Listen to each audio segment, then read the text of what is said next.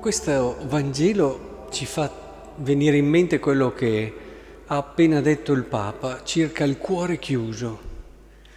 Dice Papa Francesco, quando c'è il cuore chiuso si chiude anche la mente e allora non conta più tanto quello che ti accade davanti, anche l'evidenza, perché sei tu che decidi ciò che è giusto e ciò che è sbagliato, ciò che è secondo verità o meno diventi tu l'unico criterio della realtà, quello che viene chiamato, no? Eh, quel pensiero, quel pensiero unico. Ora, effettivamente bisogna che stiamo molto attenti a questo, cioè avevano davanti il più bello tra i figli dell'uomo, avevano delle opere che testimoniavano nella evidenza che erano davanti ad una persona speciale, eppure loro si chiudono in nome di quello che è il loro pensiero e quando si fa così si trasforma il proprio pensiero in un'ideologia.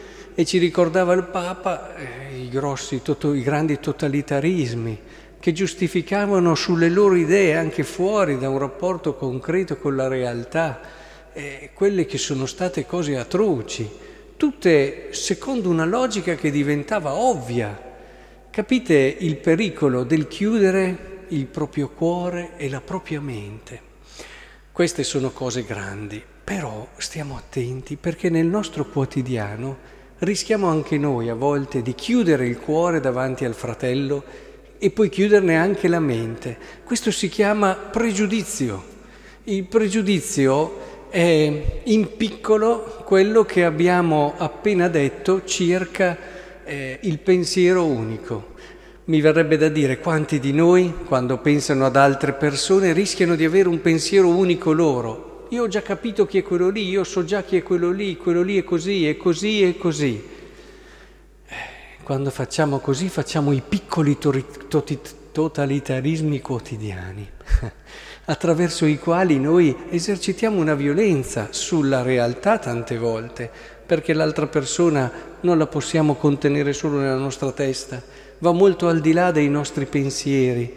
E allora avere quella capacità di ascolto, quella capacità di accogliere, quella capacità di ascoltare, di rimettere in gioco quello che magari ci sembra essere stata la nostra sicurezza fino a dieci minuti fa, ma non per diventare degli insicuri, ma semplicemente per avere una solidità in movimento, perché l'unica vera sicurezza e certezza, quella matura, è sempre in movimento.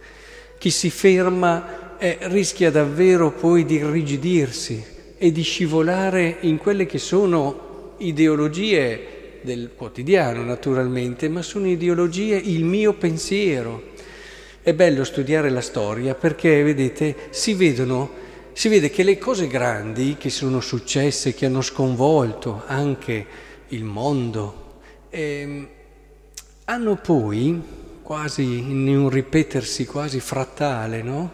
nel piccolo le stesse dinamiche e nel quotidiano rivediamo le stesse dinamiche che abbiamo visto in grande. Quindi è importante che non trascuriamo come nel piccolo nostro possiamo vivere questa dinamica di chiusura del cuore, di chiusura della mente che alla fine ci impedisce di riconoscere la bellezza, il valore, la grandezza anche dell'altro, ci impedisce di cercare il bello che è nel fratello, ci impedisce di cogliere quel disegno meraviglioso di Dio che ogni giorno si vuole manifestare a noi.